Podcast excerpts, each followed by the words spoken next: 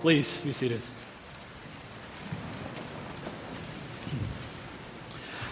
So I got a text from David Stevenson, our assistant pastor, at 5:34 this morning, saying that he had had a rough night. It looks like he's coming down with flu, and that he would be unable to preach this morning.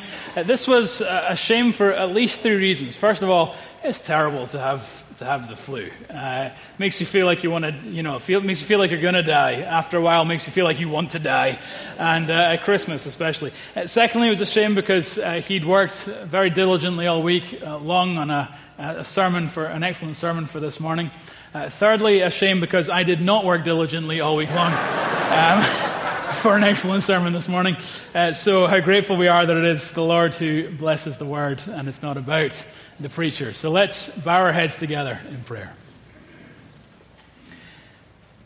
Heavenly Father, we are particularly, particularly mindful this morning of, of something that is true all the time that the power in your words comes from you and comes from your Spirit speaking to us through it. And so, Lord, we ask that you would come and that you would do just that, that you would guide our thoughts, guide our reflections, that you would rule and overrule the words of, of my lips, and that we might hear from you in this time and find that it is helpful and find that we would leave knowing that it was good for us to have been here this morning. We ask that you be with David, give him health and strength and, recovery, and uh, bless his family at this time, we pray. In Jesus' mighty name, amen.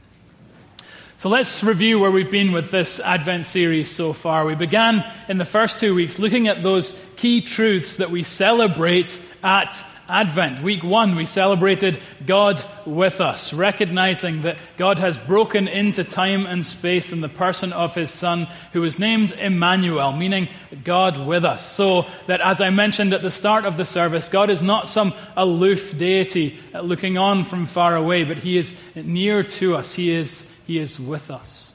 The second week, we celebrated that, that second focal point of Advent, which is that as He came the first time, so surely He will come again. That He is now God over us, ruling and reigning until that day when He returns. Last week we began to think, well, okay, how do we live between these two comings, between his first coming and his second coming? In what way is God with us uh, during uh, this time? And we said that uh, we now have God in us, that the Holy Spirit has been sent as the personal presence of God to minister to those who have faith in him. That as Jesus did with his disciples, so the Holy Spirit continues to do with all disciples, even to this day. This week we look at our fourth and final theme of our Advent series, which is God through us. That God is making his presence felt today between these two comings, not just in the person of his Holy Spirit, but he is also making his presence felt in this world. He is making his love known to this world through the people that are the church. That through the lives that we lead, um, his presence is made known to this earth. I'm going to get at this teaching with two points uh, that come from this text. First of all, we see in verses 26 and 27 that we were created. Why? To enjoy God's grace.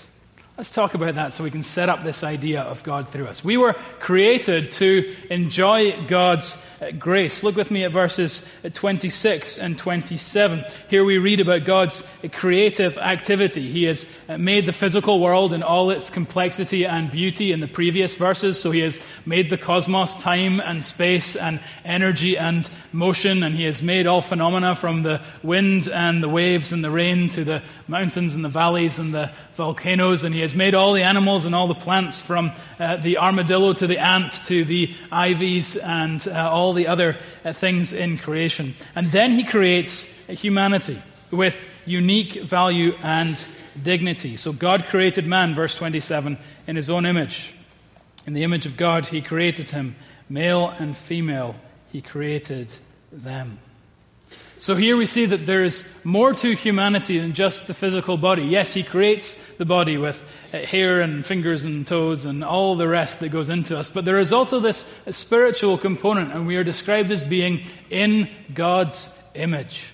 What does this mean? It means that in a mysterious way and in a profound way, each and every person alive here in this room today has been created to be like God in some sense, reflects what God is like. Not in the physical way, we know that God does not have, have a body like we do, but in, in a spiritual way, in terms of our, our character, in terms of our intellect, in terms of our ethics and moral uh, choices. We have been created to have this capacity to be like God, to reflect His image to the world.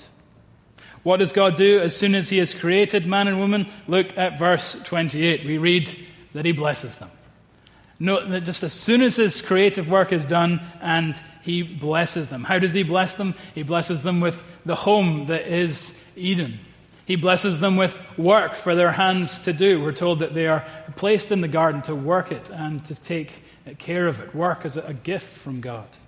He, he blesses them with, with marriage. They have this great intimate relationship where they can be with one another, be with the one who corresponds to them.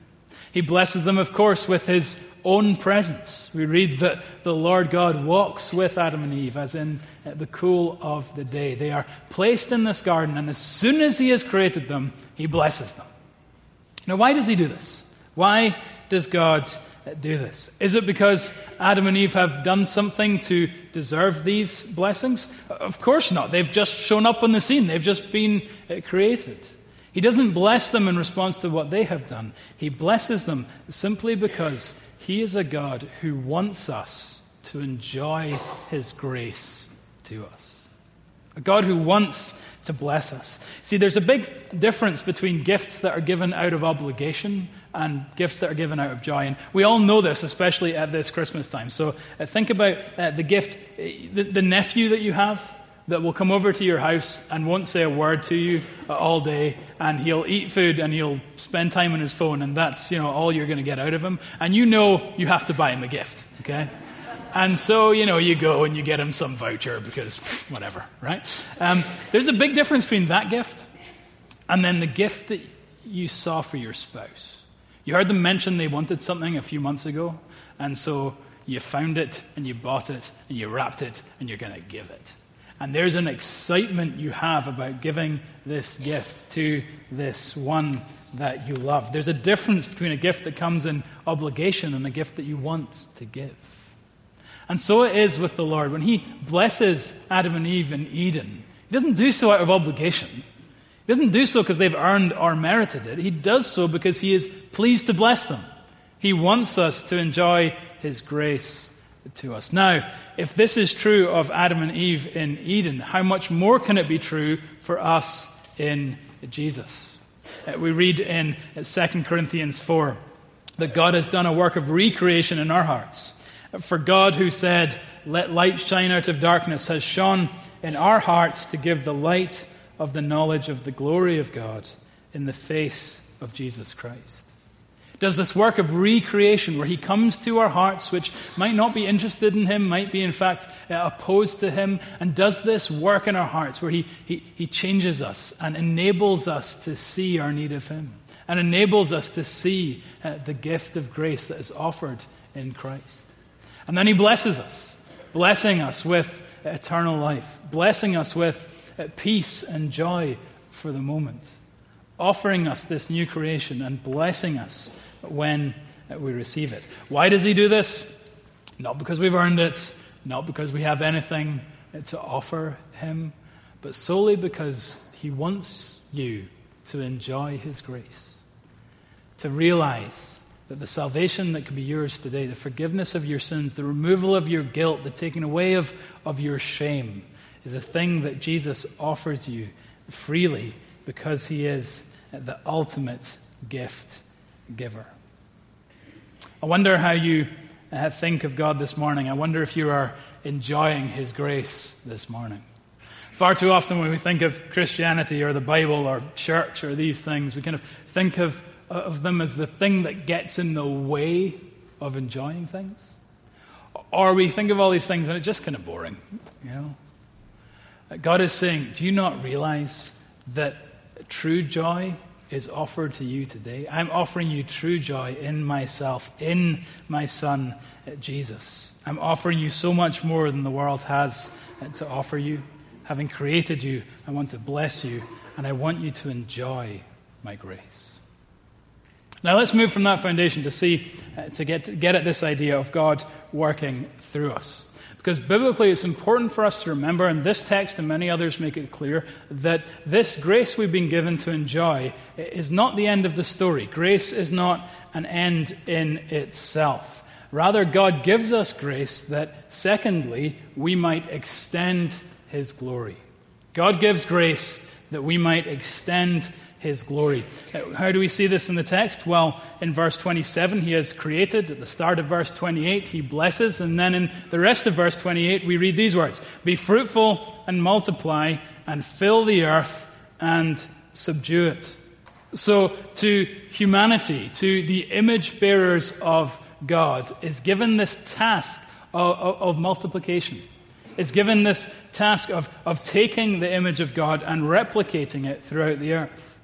How does this happen? Well, Adam and Eve have their own children who also bear the image of God, and they spread out.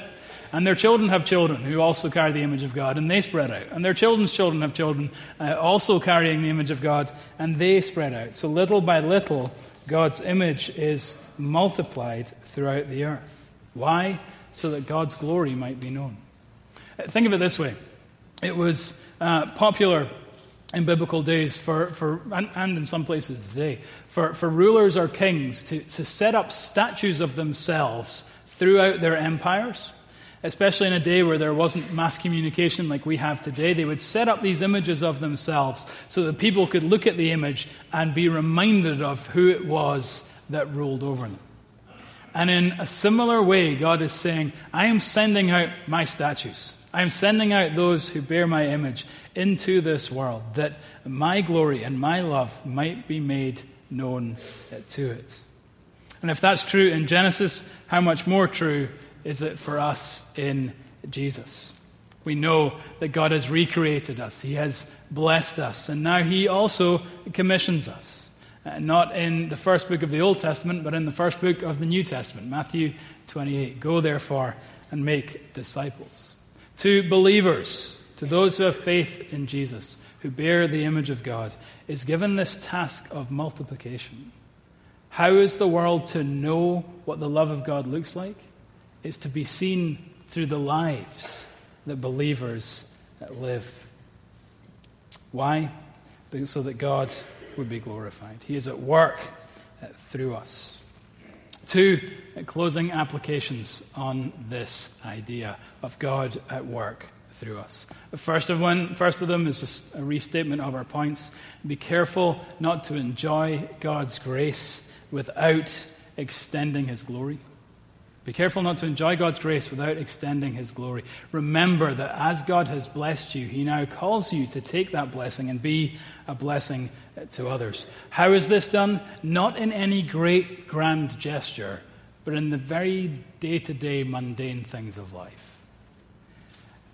Obeying Christ as He has called us to obey Him, loving our spouses, being patient with our kids, being kind to our co workers, reflecting how is it that I can be Christ to them uh, today, looking for opportunities to share what Christ has done in your life. Being generous with our time, generous with our treasures, generous with our talents. Going out our way to be the hands and feet of Christ. Where is it that the Lord has placed you? A unique set of circumstances that you alone have access to. In your own family, in your own office. Understand that I can't bust into your family scene on Christmas morning and start sharing the gospel. I certainly can't bust into your office or your classroom. That would be weird. Okay? Uh, the Lord has placed you in that context and wants you to bring His grace to that specific situation. So don't enjoy His grace without extending His glory. Secondly, lastly, the reverse. Don't extend His glory without enjoying His grace. Don't extend His glory without enjoying His grace. What does this mean? It means that God wants to work through us but it's to be an overflow of the grace that He has given us. So we're not to think of this as some call to go and live the right way and do the right things and be the right kind of person, and then God will give us grace. Rather, because He has given us grace, we can go and do these things. His favor comes first, our obedience is second. We do not earn his favor by the things that we do, uh, turning this into some form of legalism. Rather, as the gospel has done a work in our heart, as it has brought freedom from shame and guilt to us, as it is bringing peace to our lives, so it's natural and spontaneous and free for us uh, to take that to others as well. Closing story. This Christmas, um, we'll all open a bunch of gifts in a couple of days and hopefully enjoy the things that we've been given. But you know what we'll do with the things that we like the most? With those gifts that, that, that are, you know, the, the, ones we're just really pleased with, we'll, we'll tell other people about them. Hey, you'll never guess what I got. Um, it can be as trivial as this. You ready? I got a pineapple corer a couple weeks ago. It is the best thing ever right? Um, if, you have, if you have a pineapple core, you'll know what I'm talking about. If you don't, you'll have no idea what I'm talking about. So just sit quietly for a minute, okay?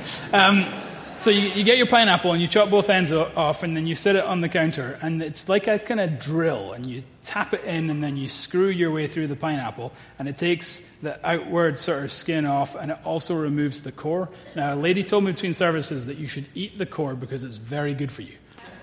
Um, It's also disgusting. So there you go. Anyway, but uh, not only does it remove the skin and remove the core, it also slices the pineapple all the way through, right? It's brilliant, okay? It's brilliant.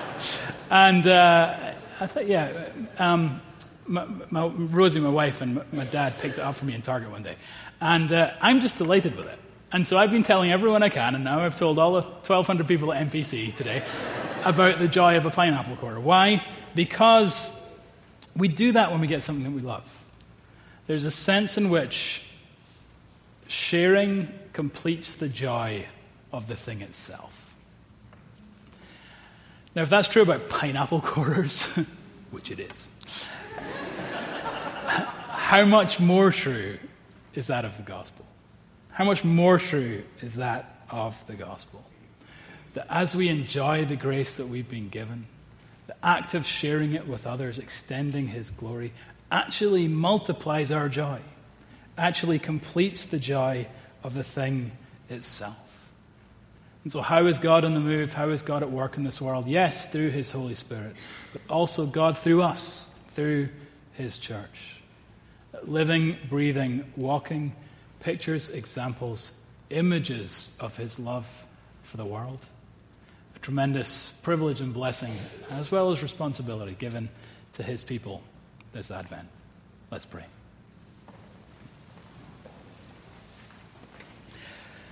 Father, I thank you for the, um, the blessing of Advent and the truth that we've been able to reflect upon together. God with us, God over us, God in us, God through us, all of which return again and again to your Son, Jesus Christ. Father, we have um, sinned in many ways. Uh, this isn't even a controversial idea, Lord. None of us is perfect. None of us would claim to be perfect. We have fallen short uh, on a daily basis, and yet you offer us forgiveness, you offer us relationship, you offer us all things, grace upon grace upon grace in your Son Christ. And so we pray that we would receive and enjoy this grace and that with a sense of excitement we would extend it to others, that you might be made famous in this land, and that we might find our joy uh, multiplied. We pray it all in his mighty and matchless name. Amen.